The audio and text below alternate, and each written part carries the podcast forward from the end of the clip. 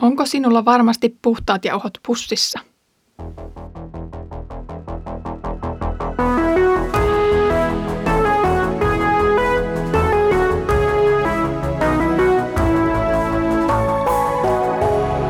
Kirjoitusten pauloissa.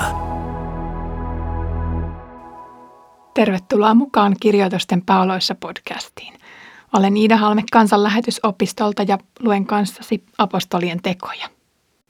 Edellisessä jaksossa Saulin piti mennä Damaskokseen vangitsemaan kristittyjä, mutta hän päätyikin saarnaamaan siellä Kristuksesta. Damaskoksen juutalaiset eivät pitäneet siitä, ja niin Saul joutui pakenemaan muualle. Tällä kerralla kuulemme kertomuksen, jossa Saul on tullut Jerusalemiin, ja näemme, millaisen vastaanoton hän sai siellä. Luen apostolien tekojen luvusta 9, jakeet 26-31. Jerusalemiin saavuttuaan Saul yritti liittyä opetuslasten joukkoon, mutta kaikki pelkäsivät häntä, eivätkä uskoneet, että hänestä oli tullut opetuslapsi. Silloin Barnabas tuli hänen avukseen ja vei hänet apostolien luo.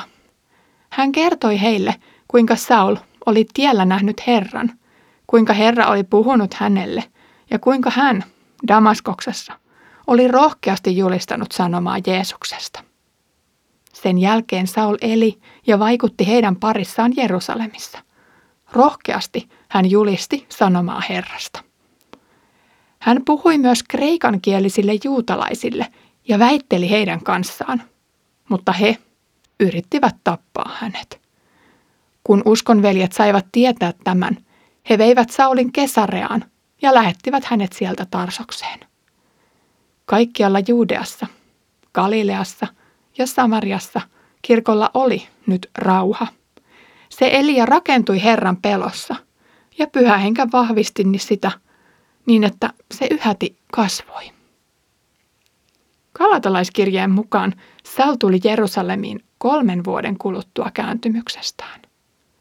Hän oli tällä välin vahvistunut opetuslasten parissa eri puolilla ja mahdollisesti myös pakoillut Jerusalemin juutalaisia, joiden luota oli niin polleana aikanaan lähtenyt kristittyjä vangitsemaan. Jerusalemiin tultuaan hän ottaa sananmukaisesti yhteyttä paikallisiin kristittyihin ennen kuin varsinaisesti ilmestyy kokouspaikan ovelle työntämään kenkänsä oven väliin. Kalatalaiskirjasta voidaan lukea, että Juudean seurakunnat ovat kuulleet ja iloinneet hänen kääntymyksestään. Silti epäilijöitä vielä riitti, eikä Saulille nyt esitetä kutsua, vaan hänet yritetään torjua Jerusalemin seurakunnan yhteydestä. Vainoajana tunnettu mies kantaa leimaa otsassaan vielä vuosienkin jälkeen. Kääntymyksen aitoutta epäillään. Entä – jos hän onkin salainen agentti, valeopetuslapsi tai soluttautuja?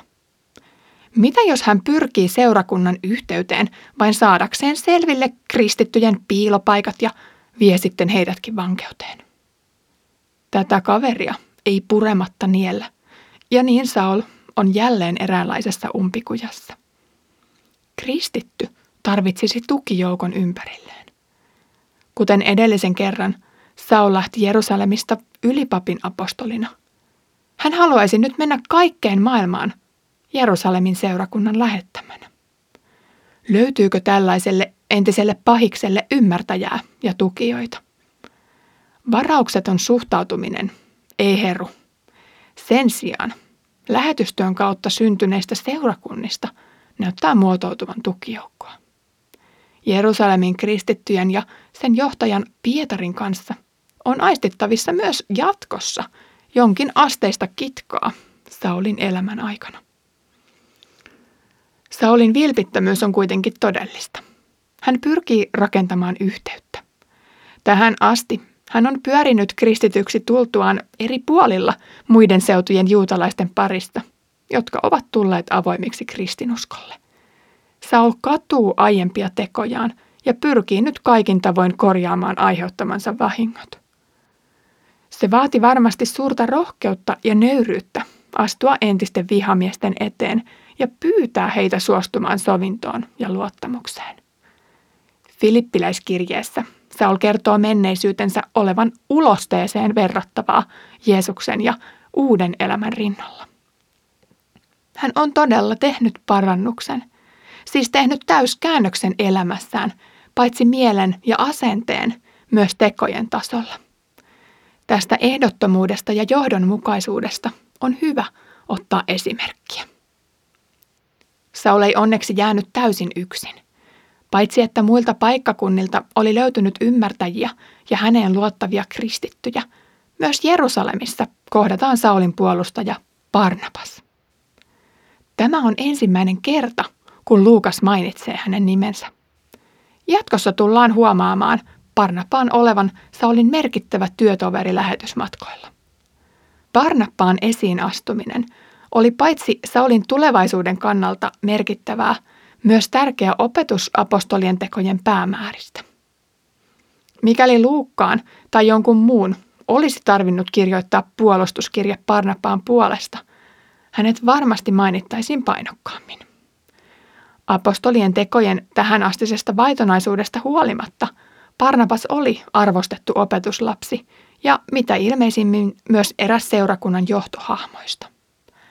Apostolien tekojen päämäärä ei ollut listata kaikkia mahdollisia kristittyjä vaikuttajia noilta päiviltä, vaan ennen kaikkea kertoa Saulin eli Paavalin kertomus. Parnapaan vaikutusvaltaisuus näkyy ensinnäkin siinä, että hänen sanojansa kuunnellaan nyt Jerusalemissa herkällä korvalla. Parnapaan todistus ja puolustuspuheen jälkeen Saul hyväksytään seurakunnan yhteyteen. Kaksoisagentin maine hälvenee hänen yltään. Myöhemmin Barnabas on tietyillä matkoilla Paavalin työtoverina, mutta myöhemmin he ajautuvat ilmeisesti erimielisyyksien saattelemina eri teille. Jo aiemmin Luukas oli maininnut Jerusalemissa eläneen erilaisia juutalaisen ja kristittyjen ryhmittymiä, jotka olivat jakautuneet esimerkiksi kielen tai jonkin opillisen painotuksen mukaan. Nyt huomataan, että hebreankieliset kristityt ottivat Saulin yhteyteensä. Arvatenkin kristittyjen myötämielisyys ei kuitenkaan edesauta Saulin asemaa juutalaisten silmissä, ja niinpä tällä kerralla kaupungin kreikankieliset juutalaiset alkavat vastustaa Saulin toimintaa. Saul oli saanut selkeän kutsun julistaa evankeliumia kaikille taustoista riippumatta. Avoin Jeesuksesta ja Messiasta puhuminen näiden juutalaisten edessä ei tuottanut toivottavaa hedelmää, vaan sana ainoastaan loukkasi heitä ja sytytti heidän vihansa. Sen enempää taustoja avaamatta Luukas toteaa näiden yrittäneen tappaa Saulin.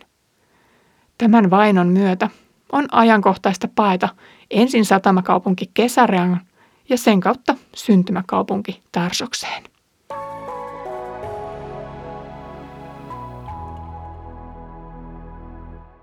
Saulin elämä näyttää kulkeneen umpikujasta toiseen. Tie kristittyjen vainoajana tuli päätökseensä, kun hän sokeutui keskellä asumatonta seutua.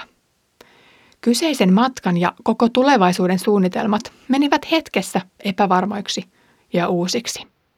Kolmen päivän kuluttua Saulille avautui uudet näkymät, kun hän sai näkönsä takaisin ja syntyi uudesti kasteen kautta. Seuraavat hetket hän kierteli eri puolilla evankeliumia julistain, kunnes rohkeni tulla, tai ehkä pyhähenki avasi hänelle reitin Jerusalemin seurakunnan yhteyteen. Jeesuksen seuraaminen merkitsi Paavalille tietynlaista kiertolaisen tai matkasarnaajan elämää. Pysyvää kotia tai paikkakuntaa ei ainakaan Uuden testamentin kertomuksen äärellä ole luettavista. Vuosi siellä, kaksi täällä ja taas oli aika jatkaa eteenpäin. Jumalan johdatus näytti kuljettavan häntä eri henkilöiden ja eri paikkakuntien kautta aina määräajaksi johonkin.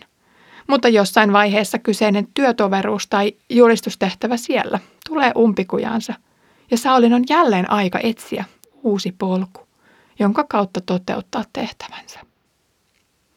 Umpikuja on ihmisen elämässä pimeä ja vaikea paikka. Mutta Saulin esimerkki osoittaa meille – että lopulta se verho aukeaa ja näkymä selkeentyy. Kiitos kun kuuntelit tänään Kirjoitusten pauloissa podcastia. Saimme seurata Paavalin taistelua Jerusalemin kristittyjen luottamuksen herättämiseksi. Vilpittömyys ja vakuuttelu eivät riittäneet, vaan nyt tarvittiin luotettavan kristityn tukea.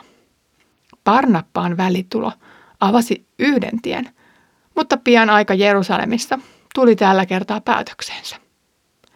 Ensi kerralla yhteinen tiemme vie Pietarin matkassa uusille seuduille ja Saulin ja Parnapaankin tarinaan palataan taas myöhemmin. Niitä odotellessa Herramme Jeesuksen Kristuksen armo, Isän Jumalan rakkaus ja Pyhän Hengen osallisuus olkoon meidän kaikkien kanssa.